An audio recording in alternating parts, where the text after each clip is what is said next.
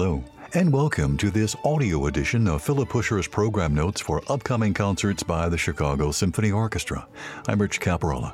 Concerts by the CSO on Thursday, February 16th through Saturday, the 18th, feature guest conductor Klaus Mäkelä and a program of Sibelius, the Swan of Tuonela, one of the four legends from the Kalevala. Aino, a work by Lopez Bellido, and after intermission, Gustav Mahler's Symphony No. 5.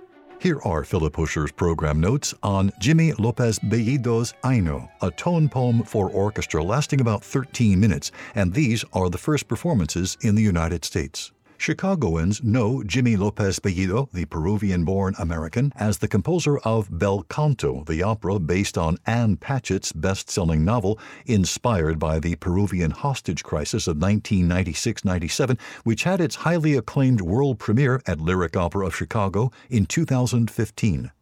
As his career has continued to soar, Lopez Bellido has often been closely identified with the culture of his background. Among his most frequently played scores are Peru Negro of 2012, inspired by Afro Peruvian music, and Fiesta, written for the centennial of the Lima Philharmonic Society in 2007 and performed by the Chicago Symphony Orchestra the following year. But there's also an important Finnish thread in his complex musical DNA.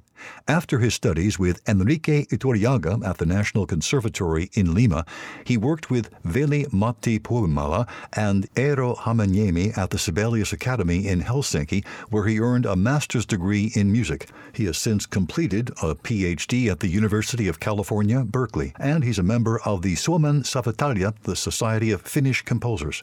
Lopez Bellido has written many works for orchestra over the past two decades, including a symphonic canvas based on the music from Bel Canto, an oratorio, Dreamers, written in collaboration with the Pulitzer Prize winning playwright Nilo Cruz, the librettist of Bel Canto, the two minutes of A Wedding Blast, a variation of the famous Wedding March by Mendelssohn, and three substantial symphonies, with a fourth in the early planning stages. With his third symphony, Altered Landscape, from 2020, Lopez Bellido gives voice to his concern that, whether we want to acknowledge it or not, we live in an altered world now, but the future has not yet been written, and which direction we take from now on is entirely up to us. Bel Canto is at this point his only opera. Aino, a co commission from the Chicago Symphony Orchestra, is his most recent orchestral score. And here are words by Jimmy Lopez Bellido himself on Aino. Aino contemplates the sea, exquisitely dressed and inconsolable. It's been three days since she left home, wandering through the woods. At dawn, her eyes still moist, she sees three beautiful maidens atop a headland bathing in the waters. Enthralled, Aino sheds her clothes and joins them, but as she reaches the summit, the rock begins to sink, taking her to the bottom of the sea and thus silencing her sorrows. In pure tone poem tradition, Aino follows the story of the eponymous hapless maiden as told in the fourth poem of the Kalevala, Finland's national epic. But although Aino is the central character of this poem, she's certainly not the only one. There is Joukahainen, her brother, who promises her hand to Väinämöinen in a desperate bid to save his own life. There's Väinämöinen, the grand and powerful suitor whose formidable powers can't prevent him from ultimately losing Aino. There's Aino's mother, whose pain at losing her daughter prompts her to cry rivers of tears, which eventually give birth to waterfalls, mountains, and forests. And there's the hare, who, among all animals, is entrusted with the bitter task of relaying the news of Aino's passing. I first learned of the Kalevala through Sibelius's oeuvre, but it was not until I moved to Helsinki that I fully grasped the unique place it holds in Finland's sense of national identity. It therefore came as no surprise when conductor Klaus Mäkelä brought up the story of Aino as a possible source of inspiration for this commission. This piece is first and foremost a gift to Klaus, to whom I am deeply grateful for taking my music with him wherever he goes, but it's also an homage to the country that welcomed me as a young student and with which I still have very strong and loving ties. As soon as I read Aino's story, I was struck by its rich sound world, which, although not obvious at first, becomes clear as the poem progresses the anguished sobs of Aino, the mesmerizing vision of the three maidens bathing, the rock sinking to the bottom of the sea, the hare running across the forest to relay the news, the mother wailing upon learning of her daughter's fate, and the waterfalls, golden mountains, and trees that emerge from her endless stream of tears, and finally the three cuckoos singing eerily atop three birch trees. All these elements offer a plethora of tantalizing sounds, all of which inspired and guided the way I orchestrated the piece. The cuckoo song, due to its universally known musical cadence, makes a prominent appearance at the climax across all instrumental sections and makes its presence felt all the way up until the end on Glockenspiel. But I also chose to thread the cuckoo song into an earlier musical motif, my imagined Song of the Three Maidens, uttered as they first entice Aino to join them and represented in the orchestra by two solo violins and a solo viola playing a haunting whistle like melody on high harmonics. Writing Aino has been a wonderful journey into the world of the Tondichtung, or tone poem, and in many ways it's a departure from other relentless and rhythmically driven works of mine. Here, instead of trying to tell the story by imposing my point of view, I chose to quiet myself and listen to what the story had to tell me. It seemed all but fitting, given that it was in Finland that I learned the art of listening, and that silence can be just as powerful as a thunderous orchestral tutti. This work was commissioned by Orchestre Paris, the Royal Concertgebouw Orchestra, and the Chicago Symphony Orchestra, and it is dedicated to the wondrous Klaus Mäkelä, whose young age belies his timeless wisdom and deeply profound understanding of music. Words by Jimmy Lopez Bellido himself, and program notes by Philip Huscher on Bellido's Aino. And now, on to Gustav Mahler's Symphony no. 5, a work lasting about 72 minutes. The lone trumpet call that opens this symphony launches a whole new chapter in Mahler's music. Gone is the picturesque world of the first four symphonies, music inspired by folk tales and song, music that calls on the human voice and is explained by the written word. With the Fifth Symphony, as Bruno Walter put it, Mahler is now aiming to write music as a musician. Walter had nothing against the earlier works. In fact, he was one of the first serious musicians to understand and to conduct these pieces long before it was fashionable to champion the composer's cause. Walter simply identified what other writers since have re emphasized the unforeseen switch to an exclusively instrumental symphonic style, producing music in symphonies 5 through 7 that needs no programmatic discussion. In fact, the break in Mahler's compositional style is neither as clean nor as radical as we might at first think. The trumpet call that opens this symphony is a quotation from the climax of the first movement of the Fourth Symphony, a direct link, in other words, with the world Mahler has left behind. And Mahler has hardly given up song for symphony.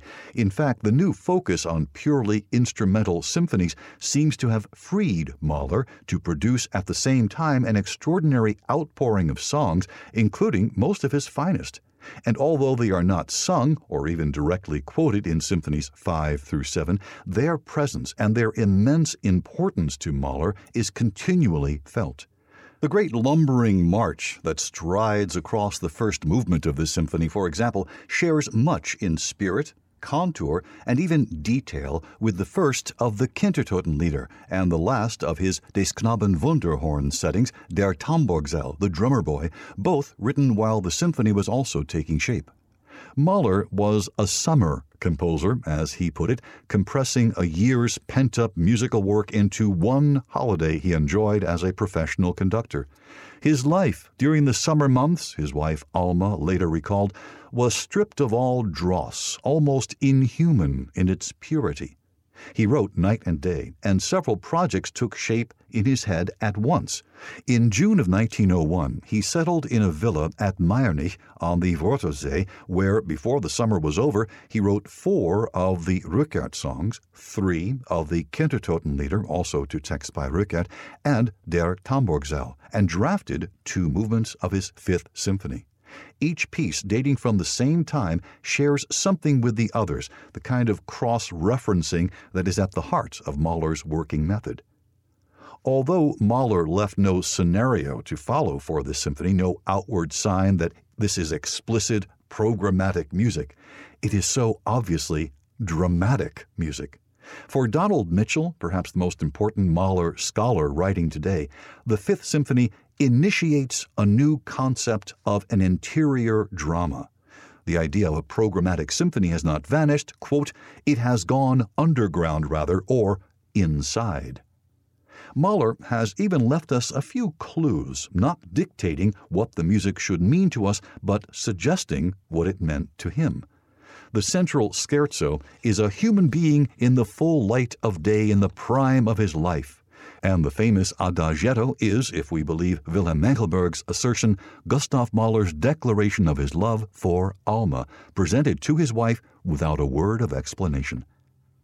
As in the later Seventh Symphony and the projected Tenth, the Fifth Symphony is divided into five movements, but more important are the numbers defining three basic parts, with the weighty scherzo standing alone in the middle.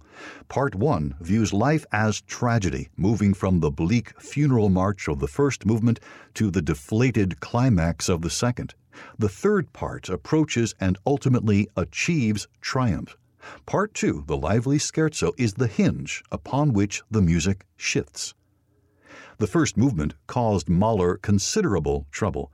He continued to retouch the orchestration until 1907, three years after the first performance, and as late as 1911, the last year of his life, he said, I cannot understand how I could have written so much like a beginner.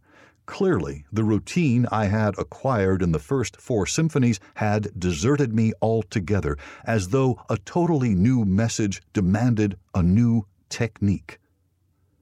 Mahler had written funeral marches before. The first three symphonies all include them, but this is a new kind of funeral music, tough as nails, lean, scrubbed clean of simple pictorial touches. It is a much more concise movement than the tremendous march that opens the Resurrection Symphony. Here, the march gives way to a defiant trio, a terrible outburst of grief. Then the cortege returns, followed by the trio now dragged down to the march's slow, lumbering pace. Near the end, there is a new idea, full of yearning, a rising minor ninth falling to the octave that will find fulfillment in the second movement, just as that movement will echo things already developed here. The trumpet calls the first movement to a close in utter desolation. The second movement is both a companion to and a commentary on the first.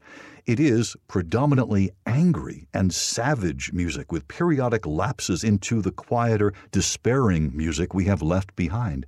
There is one jarring moment so characteristic of Mahler when all the grief and anger spills over into sheer giddiness a momentary indiscretion like laughter at the graveside. The music quickly regains its composure, but seems even more disturbed. Near the end, the trumpets and trombones begin a noble brass chorale, brave and affirmative. For a moment, it soars, and then, suddenly, almost inexplicably, it loses steam, falters, and falls flat. It is one of Mahler's cruelest jokes. The great central scherzo caused problems at the first rehearsal. From Cologne, Mahler wrote to Alma, The scherzo is the very devil of a movement. I see it is in for a peck of troubles. Conductors for the next 50 years will all take it too fast and make nonsense of it. And the public, oh heavens, what are they to make of this chaos of which new worlds are forever being engendered? It's hard to know just how fast Mahler felt this music should go. It is marked vigorously not too fast. And to date, his peculiar mixture of Landler, a nice country dance, and waltz, more upscale, seems neither chaotic nor nonsensical, although it is still provocative. The whole is an ebullient dance of life, with moments of simple nostalgia and when the horns seem to call across mountain valleys, an almost childlike wonder. The much loved Adagietto is really the introduction to the finale, incomplete on its own, not so much musically as psychologically. Ironically, for many years, this was one of the few Mahler excerpts ever played at concerts. It was later borrowed carelessly as movie music for Death in Venice and won still more new converts. Here, Mahler finds a fresh kind of lyricism which he gives not to the winds, which so often sang in the earlier symphonies, but to the strings alone over the gentle, hesitant, almost improvisatory strumming of the harp. This must have been very persuasive to audiences not yet ready for Mahler's tougher, more complex movements. But it is by no means simple music, and although there are fewer notes on the page than usual, Mahler is no less precise in demanding how they should be played. The first three notes of the melody, for example, are marked pianissimo, molto ritardando, espressivo, and crescendo. And if this is a song without words, it is intimately related to perhaps the greatest of all Mahler songs, the Rückert setting Ich bin der Welt abhanden gekommen, I am lost to the world, written that same summer. A single note from the horn, so fresh and unexpected, with the sound of strings still in our ears, calls us back to earth. The finale begins at once with the suggestion of one of the Wunderhorn melodies and then changes direction. This is radiant music, so infectious that part of the adagietto even turns up virtually unrecognizable in these up-tempo surroundings. Mahler's fifth is his Eroica, moving from tragedy to triumph, and his triumph could not be more sweeping. Ultimately, the same brass chorale that fell to defeat in the second movement enters and carries the finale to a proper, rollicking conclusion. Finally, a word about Mahler's choice of key. The Fifth Symphony begins in C sharp minor and ends five movements later in D major. Until Mahler's time, it was customary to begin and end in the same key or to finish in the relative major if the piece started in the minor. And some of Mahler's symphonies do that, but many do not. And this kind of progressive tonality, as it is often called, is an essential part of his musical language, an example of how he helped to stretch the boundaries and the meaning of tonality. In the Fifth Symphony, it underlines the inner drama of the music, the struggle to rise from C sharp to D and from minor to major underlines the music's quest to rise from tragedy to victory. Program notes by Philip Huscher on Mahler's Symphony Number no. 5. My name is Rich Caparella. Thanks for listening.